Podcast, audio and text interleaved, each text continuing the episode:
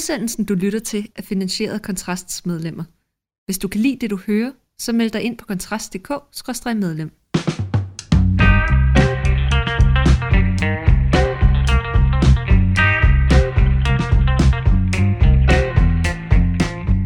Så er det blevet tid til torsdagens udgave af Fyraften med undertegnet Mikkel Andersson, og ved den anden mikrofon sidder Rasmus Ulstrup som vanligt, og i dag der skal vi tale om det akut presserende behov for arbejdskraft migranter, fordi øh, Dansk Erhverv ved Brian Mikkelsen, som tidligere var en konservativ minister, øh, som enkelte måske vil erindre, har været ude og sige, at i løbet af den næste årti, der har vi brug for intet mindre end 130.000 hænder på grund af en strukturel underbeskæftigelse. Jeg mener, det er det, der er hans formulering. Og Lars Løkke Rasmussen, der jo har siddet i regering med den gode Brian Mikkelsen tidligere, det var vist en tror, det var en nominel borgerlig regering dengang, og de havde et lidt andet syn på indvandringspolitikken, har været ude og supplere med, at han simpelthen vil åbne en regulær motorvej for arbejdskraftsmigration til Danmark. Man skal nærmest, hvis man kan få et jobtilbud i Danmark, og det er en, en overenskomstdækket virksomhed, man ser lunsen til fagbevægelsen, der så diskret bliver kastet derover, så skal man nærmest kunne komme til Danmark uden, øh, uden nogen som helst hindringer.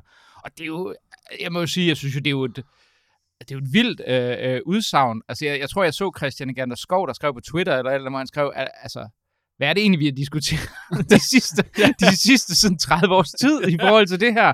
Altså, fordi det skal jo også siges, altså nu, nu, nu tror jeg måske, der er, der er mange, der ikke er helt så nørdet i forhold til sådan tal. Øhm, men til sammenligning skal det siges, nu, nu kommer der masser af vestlig arbejdskraftmigration, der tallet er ret højt, men, men, men her snakker vi også om, om ikke-vestlig. Øhm, og hvis vi sammenligner med asyltallene, det er selvfølgelig en lidt anden kategori, men da der kom allerflest i 2015, der var der 11.000 omkring 11.000, ja. der fik tilkendt asyl.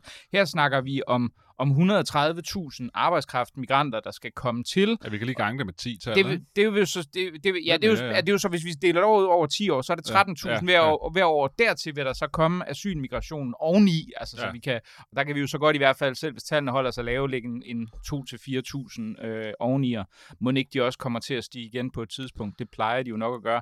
Så, så det er en ret... Og, og han, de siger, det skal siges, de, de siger direkte, at det er arbejdskraft fra uden, EU, uden for EU, som man i høj grad målretter det her. Der bliver nævnt lande som, jeg tror det er Tunesien, Ghana, Kenya, forskellige andre lande, som, som man ligesom ønsker at, at tiltrække arbejdskraft.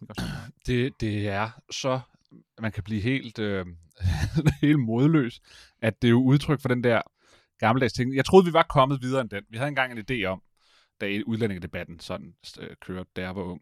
Det var, at øh, grund til, at der er problemer øh, i samfundet med øh, ikke, altså, ikke-vestlig indvandring, det er fordi, de er fattige. Ikke? Altså, så det er fordi, de er arbejdsløse. Hvis bare man sørger for, at de får et job, eller de får flere penge. Det er fordi, kontanthjælpen er for lav. Eller hvad det var, alle de der ting, som venstrefløjen altid sagde, i stedet for at erkende, at der var nogle problemer. Den er vi så kommet ret meget ud over. Altså man har kendt, selv hvis du stikker en, øh, en, en problemfamilie øh, 100.000 øh, kroner kontant i hånden, så vil de stadig være en problemfamilie i, øh, i samfundet.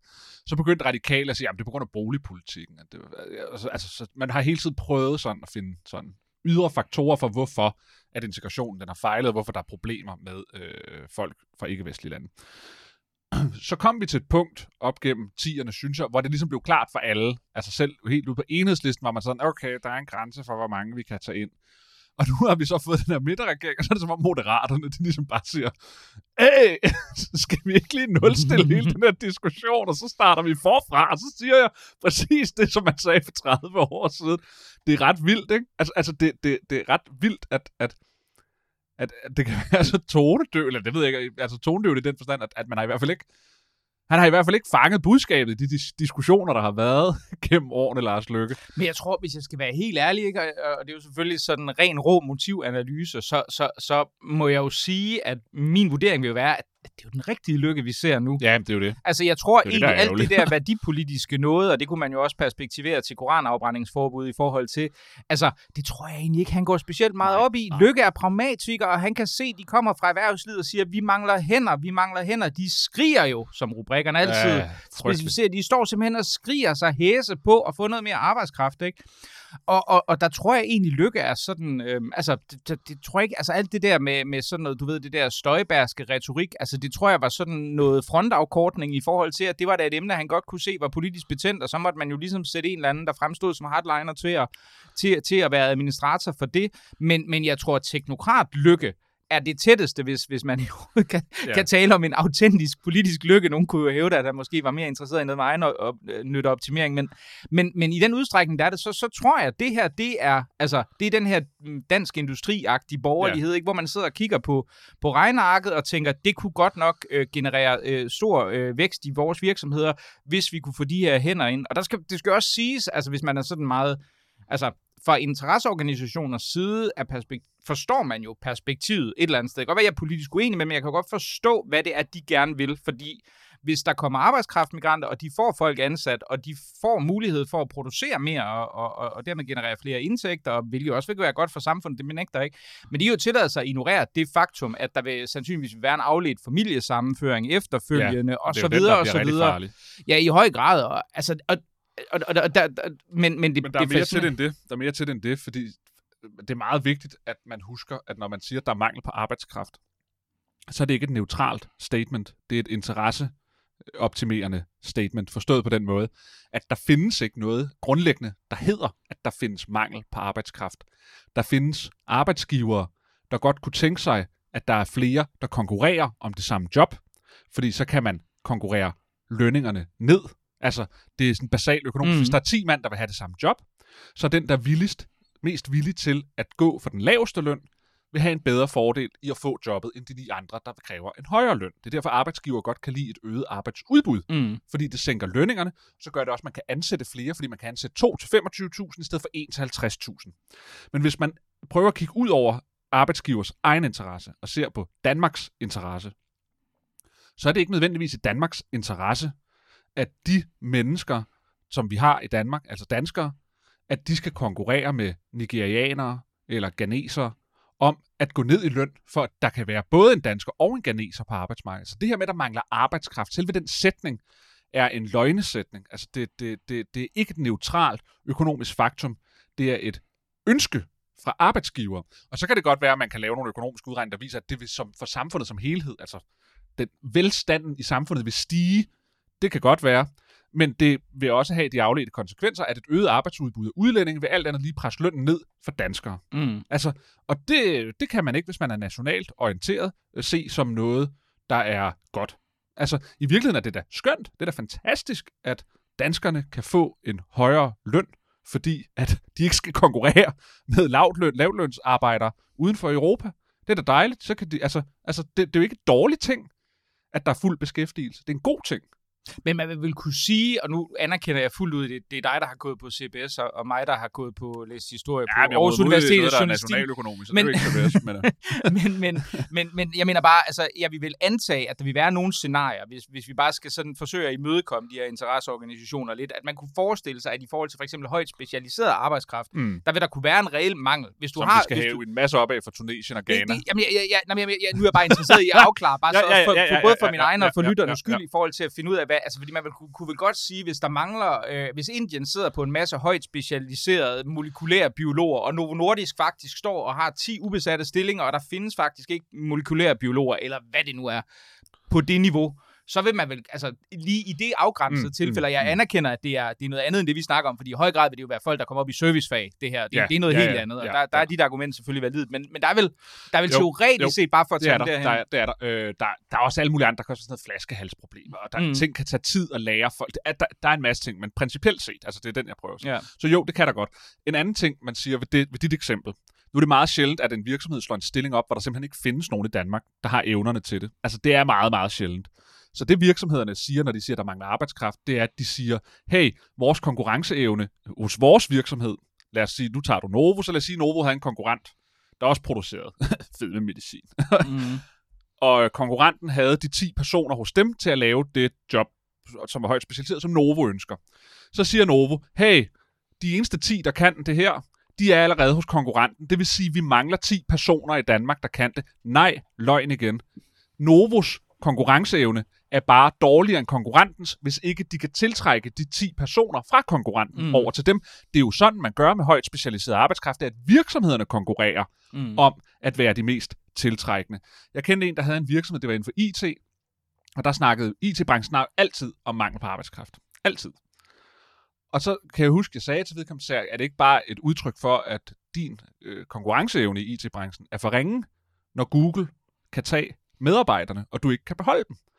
Altså, det er vel færre konkurrence. Mm. Altså, det er det, der er Adam Smith. Altså, det er, altså, ja, det, altså, det altså, er den usynlige hånd, det er den usynlige der hånd. fordeler. hvis, øh, hvis en virksomhed siger, hos os får du 50.000 for det her, og en anden virksomhed siger, hos os får du 30, så er den, der kun tilbyder 30, får sjovt nok ikke særlig mange ansatte, eller også må de få dårligere ansatte end dem, der giver 50, som vil stille dem dårligere i konkurrencen, som vil gøre sandsynlighed for, at de klarer sig på markedet, vil være lavere. Mm. Det er en god konkurrence, fordi ligesom at et stort arbejdsudbud kan være til arbejdsgivers interesse, fordi så konkurrerer de om at gå ned i løn for at få jobsene, så er det også en god ting, når virksomheder konkurrerer om at give en højere løn for at tiltrække den arbejdskraft, der nu engang er. Og det vil altid være sådan, eller ikke altid, men i sådan en situation, som vi står i nu, vil det jo være sådan, at arbejdsgiver skal konkurrere om at tiltrække den højt specialiserede, meget efterstræbte øh, arbejdskompetence hos medarbejderne.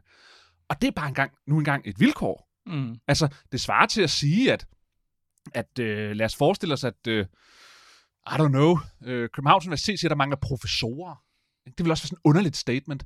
Fordi det Københavns Universitet måske gerne ville, det var, de ville gerne have en masse fuldtidsforskere til 10.000 om måneden. Og så siger de, vi kan sgu ikke få besat vores stillinger til 10.000 om måneden. Mm. Så vil man sige, nej, det er da klart, der er ikke nogen, der gider være professor for 10.000. om- Altså, det Ja. er bare et eksempel, jeg hiver op af hatten her. Ikke? Altså, men, men det er selve princippet i det. Ikke? Altså, altså, der findes ikke mangel på arbejdskraft. Der findes dårlige vilkår. Du tilbyder den arbejdskraft, du gerne vil have. Og så findes der konkurrenter, der tilbyder en bedre, nogle bedre vilkår. Mm. Og så må dem, der ikke kan tilbyde de vilkår, der er gode nok, de må gå til grunden. Det er Så- nu engang sådan der. Så man kunne sige, at hvis de skulle, hvis man skulle, hvis de skulle sige noget, som du vil acceptere som retvisende, bare lige for, så vil det være, at de mener, at man vil kunne skabe en generelt samfundsmæssig højere velstandsniveau på bekostning af en hvad kan man sige, ikke realiseret lønstigning blandt danske arbejdere, eller sågar en lønnedgang. Det vil være Ja, Bare- ja, bare lige for ja, ja, ja, ja. Og, og der kan også være nogle ting, der kan jo være sådan noget med, at man kan se et vækstpotentiale i forskellige brancher, som det jeg snakker om før med flaskehalse. Altså, mm. vi har Mm. måske, lad os sige, du kan, du kan jo ikke lige komme på, hvad det skulle Lad os sige AI, bare som et eksempel. Lad os sige AI, pludselig blev det helt nye store. Øhm, og så har vi i Danmark været så meget bagud, altså nu er det bare et tanke, tankeeksperiment, øh, i forhold til at uddanne folk inden for AI. Måske er der andre steder i, land, i andre øh, lande i verden, hvor man allerede nu kan tage en bachelor en kandidat i AI-teknologi, eller et eller andet den stil. Ikke? Og så står Danmark og faktisk har kapaciteten, vi har selve øh, IT'en, vi har teknologien til at kunne være et kæmpe vækstcentrum for AI-virksomheder. Men vi har sgu ikke nogen, øh, der, mm. kan, der kan tage de pladser, fordi vi har været bagud på uddannelsesniveau, eller et eller andet i den stil. Der kan man sagtens snakke om rent økonomisk. Der giver det mening at sige, alright, hvordan får vi fat i de indre, hvis vi siger, at det var der, man havde en masse, der forstod det, til at komme herop. Så der findes konkrete, specifikke situationer, hvor de her ting her godt kan give mening at gøre. Men det er ikke det, det er udtryk for, når dansk erhverv ønsker at få 130.000 øh, afrikanere, eller øh, brasilianere, eller sydamerikanere op. Det er slet ikke der, vi er. Det er, at de vil gerne have, at det er billigere at hyre rengøringshjælp til at gøre rent i virksomheden i weekenden. Mm. Altså, det, Mm. det er bare det, de vil. Ja. Og, det, og det kan de jo godt ønske. Det er helt legitimt at ønske. De, man skal bare ikke tro, at det er et neutralt øh, sandhedsstatement, når de siger, at vi mangler arbejdskraft til det. Nej, mm. det gør I ikke. I vil Mm. bare gerne betale en billigere løn for det. Så et, et indslag fra en interesseorganisation, som Lars Lykke dermed, kan man sige, videre kolporterer måske ikke så overraskende. Men, men jeg tænker, hvis vi skal vende tilbage til det, så noget af det, jeg synes, der er det fascinerende ved det her, det er jo, at man ligesom, man, forsøger jo på en eller anden måde også at løsrive det fra asylmigrationsdiskussionen. Ja. Og det synes jeg jo er, egentlig er lidt sjovt, fordi det, som jeg tror, folk glemmer i praksis, det er jo, at vi fra øh, midt-60'erne, faktisk tror jeg allerede det er tilbage i start-60'erne, og så op i 70'erne, øh, øh, faktisk får en stor gruppe af arbejdsmigranter, der kommer til Danmark med, på baggrund af præcis de samme argumenter, som dem vi lige har siddet og diskuteret nu her, altså mangel på hænder i produktionen osv. osv., osv. Det er primært tyrkere, men også øh, folk fra det tidligere Jugoslavien. Der kommer en senere bølge af bosniakker, til skal, som er asylsøgere, de kommer i 90'erne, så man skal passe ikke at rode dem sammen, sådan bare statistisk notabene. Men, og så kommer der også en, en større gruppe pakistanere. Og det interessante er jo faktisk, at når, når vi taler om de her heostratisk berømte Vestegnsborgmestre, som øh, Vibeke Storm og Per Rasmussen og forskellige andre, øh, eller Per Madsen han hedder for Brønd, det kan jeg ikke huske lige meget, men, men socialdemokratiske Vestegnsborgmestre, som går ud og forsøger at råbe partiet op der i slutningen af 80'erne, så er det jo meget, meget høj grad folk, der er kommet som arbejdsmigranter. Mm. De, de sociale og kulturelle og økonomiske og kriminalitetsrelaterede problemer, som de observerer i de her områder, ikke kun, men, men ikke mindst Ishøj og Brøndby, øh, det er jo folk, der er kommet gennem migrationssystemet, og der er afledte, øh, hvad kan man sige, familiesammenførte som er kommet, ikke? Så, fordi øh, udlændingeloven bliver vedtaget i 83, og, og, og der kommer selvfølgelig også øh, der kommer nogle palæstinenser ind der, men det er i meget, meget høj grad dem, der faktisk har været der i relativt lang tid på det her tidspunkt. I dag, der sondrer vi ikke så meget mellem det. Der ser vi sådan øh, somalier og tyrker og, og pakistaner. Det, vi, det, man tænker sådan, at de nok kommer på samme måde, men det er de jo faktisk ikke. Den ene gruppe er kommet øh, gennem som arbejdskraftmigranter, den anden er kommet gennem asylsystemet. Øh, men det fascinerende er jo, at problemkomplekserne i, i høj grad har været meget identiske for, for grupperne, kan man sige. Altså, der har været øh, problemer med efterfølgende underbeskæftigelse, ikke, blandt, ikke, ikke, ikke mindst blandt også familiesammenførte kvinder. Der har været store problemer med kriminalitet blandt efterkommere osv. osv. osv. osv. Så jeg synes, det interessante er, at man egentlig nu lader som om, at vi ikke har prøvet det her før. Men det har vi faktisk, mm. og det havde nogle ret store konsekvenser. Nu har jeg selv siddet der, og, fordi vi, vi, vi øh, skulle diskutere det her, vi kommer også til at vente i den blå team, som udkommer på, øh, på lørdag, har jeg, har jeg siddet og prøvet at finde ud af, hvor mange der faktisk kom fra Tyrkiet, Jugoslavien og Pakistan der i 60'erne og 70'erne. Det er ret svært at finde ud af, men så, fordi der er nogen, der rejser tilbage, og der er ikke... Jeg har i hvert fald ikke kunne finde det, hvis der er nogen, der har de, de konkrete tal, må de gerne sende dem til mig. Men så vi kan se, at det er i omegnen af 15-30.000 i alt, der, der, der ender med at blive, og som derefter for en meget stor dels vedkommende også bliver familiesammenførte med, med, med ægtefæller, med børn og så videre, forældre også, og så videre, og så videre, og så videre. Ikke? Så jeg synes jo, det interessante er, at vi står i en situation, hvor vi egentlig forsøger at genopføre, men bare i markant større størrelsesorden, noget, som jeg tror meget få vi sige gik entydigt godt i første omgang. Altså det, ja. det er i den situation, de vil forsøge at sidde og sige, at vi har lært en masse, vi gør det på en anderledes måde, og så videre, og så videre. Det kan også være, at der er nogen, der vil komme og sige, at der er nok en masse, der rejser hjem, og så videre. Vi må bare konstatere, at de historiske erfaringer er i meget vid udstrækning, altså de foreligger allerede, for vi har været her før. Men det er også der, teknokratregeringen viser sin dybeste, dybeste afmagt. Altså, altså hvorfor, eller hvorfor teknokratiet gør det. Fordi den kan ikke tage højde for, ting, du ikke kan planlægge dig ud af eller løse på anden vis. Altså, de kan godt sige, nu gør vi det på en anden måde, man gjorde dengang, men det er jo ikke det, det handler om. Det var jo ikke, det var ikke fordi man politisk gjorde tingene forkert, eller det ønsker vi tit at tro. Fordi det, som man gjorde forkert politisk, kan man så gøre rigtigt efterfølgende. Men du kan jo ikke, du kan jo ikke, du kan jo ikke, du kan ikke planlægge tingene bedre. Altså, fordi det handler ikke om det. Mm. Og det er jo bedst irriterende for teknokrater, at det handler om sådan noget kultur eller ja. værdier. Hvorfor altså, øh, kan du ikke bare lægge det væk, og så passe dit arbejde, så op? Man kan simpelthen ikke proppe dem ind i Dream-modellen ordentligt. Det kan ikke, den bryder bare sammen ja. og hoster og hakker. Det er så irriterende, ikke? Ja, det er, det er jo ja. det, der er hele problemet for teknokrater.